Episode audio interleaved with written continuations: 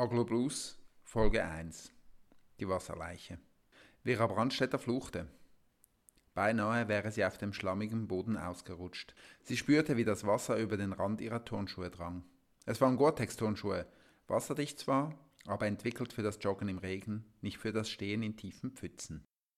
Das Malheur hätte sich vermeiden lassen, wenn sie geschaut hätte, wo sie hintrat, doch es war früh am Morgen und sie noch nicht lange wach.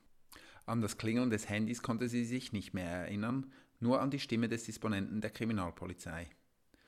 Wasserleiche, Schnabelweiher, Einsatz waren die Elemente, aus denen sie sich schlaftrunken die Nachricht zusammenreimte, dass sie sofort aufstehen und los musste.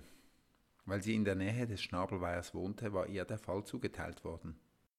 Einmal mehr bereute sie aus der Stadt weggezogen zu sein, unfreiwillig. Renato, ihr Ex-Freund, war nach der Trennung einfach nicht ausgezogen. Ihre gemeinsame Wohnung lag mitten in der Stadt.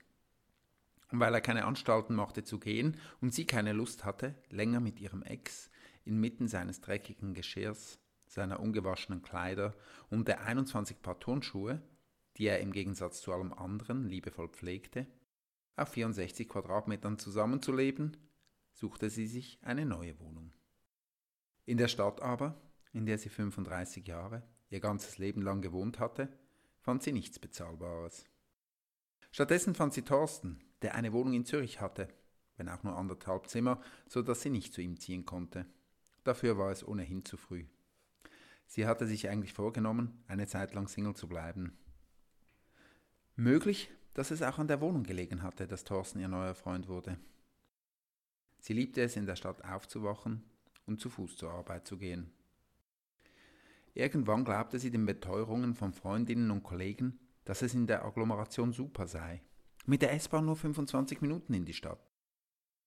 Sie hatten vergessen zu erwähnen, dass diese 25 Minuten stehen verbracht werden mussten. Zwischen Kantonsschülern, aus deren Ohrstöpseln die hohen Töne ihrer Quatschmusik rieselten, die je ein unterschiedlich duftendes Haarschäl, Deo und Parfüm oder Aftershave verwendeten, Handwerkern, die ihr Frühstückssandwich mit Red Bull herunterspülten, Bürolisten, die es nicht erwarten konnten, mit der Arbeit zu beginnen und deshalb mit spitzen Ellbogen eifrig in ihre Laptops tippten oder lautstark Telefongespräche führten. Die Alternative war morgens 45 Minuten im Stau zu stehen. Das war ihr lieber. Wenigstens war sie dann allein mit ihrer Musik und ihren Gerüchen, sogar Rauchen war erlaubt, es war ihr Privatauto. Wenn sie es zu Dienstzwecken benutzte, bekam sie eine Entschädigung die für den Umstand, um diese Zeit in eine Pfütze zu treten und sich nasse Füße zu holen, lächerlich tief war. Während sie den schmalen Weg vom Parkplatz zum Weiher entlang ging, fragte sie sich, ob es sich um einen TWB handelte. Tod wegen blöd.